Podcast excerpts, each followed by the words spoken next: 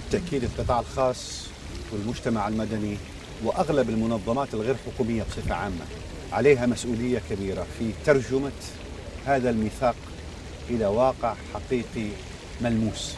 الهجرة المعني بها الجميع في أي دولة. الحكومات لها دور وإن تراجع هذا الدور في الآونة الأخيرة تراجع في ظل اللي بيواجهها القطاع الحكومي في أغلب بلدان العالم بالإضافة إلى بعض المشاكل السياسية اللي ارتبطت مؤخرا بقضية الهجرة. ولذلك دور القطاع الخاص والمجتمع المدني بصفة عامة دور محوري في تهيئة البيئة المناسبة للمهاجرين تمكينهم اقتصاديا توفير البيئة الآمنة لهم إدماجهم في المجتمعات اجتماعيا واقتصاديا. وهنا مؤسسات المجتمع المدني أو المؤسسات الغير ربحية في كثير من البلدان لعبت دور مهم جدا لعبت دور رئيسي تكاتفا مع البلديات عمداء البلديات رؤساء المجالس المحلية قاموا بدور جبار في فعلا تهيئة وتسهيل حركة وصول واندماج الهجرة في الدول في الآونة الأخيرة استقبلت أعداد كبيرة من المهاجرين. القطاع الخاص يجب أن نسلط الضوء كذلك على مسؤوليته الاجتماعية والاقتصادية وحتى الأخلاقية لأن هذا القطاع الخاص في كثير من الدول يستفيد إن لم يكن إن كان استخدام عبارة يستفيد بصورة مبالغة فيها من توفر العمالة المهاجرة سواء كانت منها العمالة المهرة أو الغير مهرة. وجود هذا الكم من رأس المال البشري في شكل عمالة متوفرة قادمة من الخارج كان مصدر استفادة من قبل القطاع الخاص. والسؤال يطرح نفسه الآن ما هو الدور اللي يجب أن يطلع به القطاع الخاص في توفير الحماية في توفير الأمان في تسهيل تمكين المهاجرين اقتصاديا. والآن وبعد اعتماد الاتفاق العالمي للهجرة ماذا يمكن أن نتوقع من القطاع الخاص والمجتمع المدني؟ كما سبقت وقلت المجتمع المدني يلعب في دور ولا ينتظر هذا الاتفاق. في معظم الدول اللي استقبلت أعداد كبيرة من المهاجرين. نرى أن المجتمع المدني هو السباق في أغلب الأحيان إلى مد يد العون إلى تسهيل الأمور الحياتية إلى تمكين المهاجرين من الاستقرار اقتصاديا هم وعوائلهم. في ظل هذا الاتفاق بالتأكيد حيكون في زخم سياسي زخم دولي وهناك شرعية لما يقوم به القطاع الخاص شرعية دولية الآن تم إطفائها على كل ما يقومون به. ففي اعتقادي أنا الشخصي أن القطاع المجتمع المدني أو القطاع الغير حكومي بصفة عامة خصوصا المبادرات المجتمعية والمبادرات الغير ربحية ستأخذ دور بارز ودور أكبر. القطاع الخاص يجب أن يتم تحفيزه والضغط عليه من أجل أن يطلع بمسؤوليات أكبر. أنا أتوقع أن الكثير من المبادرات التي سنشهدها في الفترة القادمة ستكون مبادرات فيها شراكة حقيقية ما بين القطاع الخاص المجتمع المدني والحكومات والمجالس المحلية في أغلب دول وأغلب مدن العالم بالتحديد فيما يخص المنطقة العربية هل من الممكن أن تسلط الضوء لنا على بعض أو أفضل السياسات والممارسات فيما يتعلق بقضايا الهجرة؟ يعني في السنوات الأخيرة هناك توجه عند كثير من دول الخليج في حماية العمالة الوافدة العمالة المهاجرة حماية دخولها وتوفير غطاء قانوني ملزم للقطاع الخاص بحماية مستحقات هذه الشريعة الواسعة اللي تصل في بعض الأحيان نسبتها في بعض الدول إلى 90% من المتواجدين في الدولة.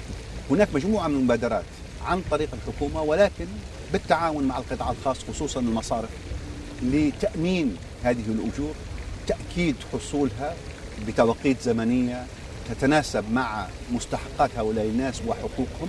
وأغلب هذه المبادرات في تقديري نجحت الآن في على الأقل القضاء على كثير من الممارسات السيئة اللي كانت قائمة أو كان يتحدث عنها الجميع وكانت موثقة في كثير من التقارير مست العمالة الوافدة. هناك كذلك بعض المبادرات من القطاع المصرفي في دول الخليج لتسهيل عملية توفير دخول الوافدين والأهم من هذا إرسالها عبر وسائل غير مكلفة إرسال هذه المداخيل والأموال إلى بلدان العمالة الوافدة. وجدنا في السنوات الأخيرة أكثر من دولة تبنت أكثر من مبادرة أو أكثر من قطاع خاص أو أكثر من شركة مصرفية تسهل الآن حركة أموال العمالة الوافدة. ومن ثم استفادة عوائلهم في الدول المرسلة للمهاجرين من دخولهم مما يتحصلوا عليه من رزق. على الأقل في هذين الجانبين نستطيع أن نقول بأن معظم دول الخليج الآن قامت بمجهودات مهمة جديرة بالاهتمام وبالتشجيع ولكن يعني إذا تطرقنا إلى نظام الكفيل أو الكفالة في دول الخليج بالتحديد كيف يمكن رؤية ذلك من منظور الاتفاق العالمي للهجرة؟ بالتأكيد نظام الكفالة القائم تاريخيا في من الدول هو أحد المواريث اللي تم تسليط الضوء عليها هو عرف سائد أصبح مقنن ومع الوقت أصبح يشكل عبء على الكثير من هذه الدول في إطار سمعتها في إطار مكانتها وفي إطار حتى المطالبات الدولية بضرورة التعامل مع هذا النظام والقضاء عليه. رأينا مبادرات في نفس الاتجاه في السنوات الأخيرة على الأقل فك الكثير من القيود اللي كانت قائمة سابقا تحت ما يسمى بنظام الكفيل. الحجوزات على جوازات السفر على سبيل المثال إذن الخروج قبل السفر حركة العمالة الوافدة بصفة عامة. كثير من المبادرات اللي رأيناها مش في كل الدول الخليجية ولكن بعضها الآن على الأقل هي مبادرات في الاتجاه الصحيح حد من العراقيل.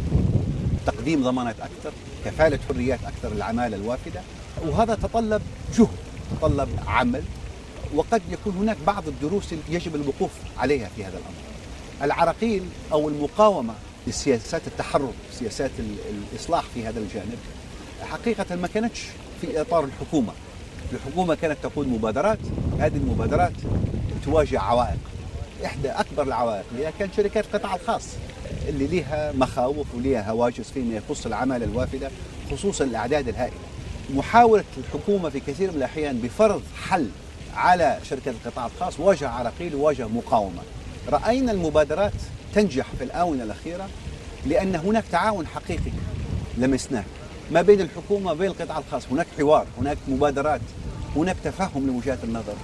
وأظن بأن هذا كان أحد المحاور الرئيسية في نقاش هذا اليوم في داخل الجلسة الحوارية.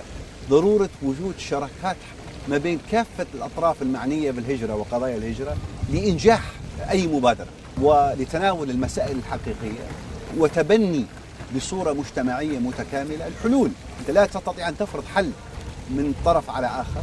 حتى الحكومات ورأينا هذا الآن حكومات أوروبية ما زال موقفها إيجابي تجاه الهجرة ولكن هناك معارضة داخلية شرسة لموقفها المنفتح والمشجع للهجرة المنظمة. أستاذ طارق الآن رأينا بعض حكومات العالم لم تكن جزءا من الاتفاق. ما رأيك في ذلك؟ يعني بالتأكيد عدم انضمامهم لهذا الاتفاق مرتبط بتحولات رأيناها في السنوات السابقة. تحولات سياسية مهمة بعض منها قد يكون مثار للتخوف للتحفظ. رأيناها في الدول المستقبلة تقليديا أو تاريخيا للعمالة المهاجرة. تحولات ارتبطت بصعود اليمين المعارض مش فقط للهجرة معارض للانفتاح بصفة عامة معارض للعولمة معارض لفكرة الاندماج معارض في الدول الأوروبية هذه التيارات تعارض حتى فكرة الاتحاد الأوروبي في حد ذاته فمن الطبيعي في ظل شراسة ونمو هذه الشرائح السياسية أن يكون هناك تردد وتخوف وعندما حكمت نخب تمثل هذه التيارات بالتأكيد رفضت فكرة الاتفاق لأنها ترفض فكرة الهجرة. ولا تؤمن بقدرة هذه الدول على التعامل مع هذا الملف بصورة سلسة بصورة منفتحة.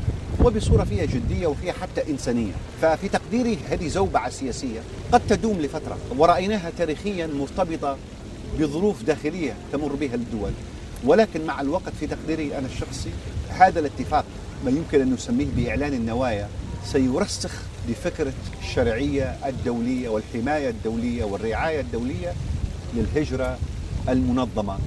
لما فيها من فوائد وما فيها من من استفادة للجميع. سواء كانت الدول المصدرة للعمالة أو الدول المستفيدة والمحتضنة للمهاجرين.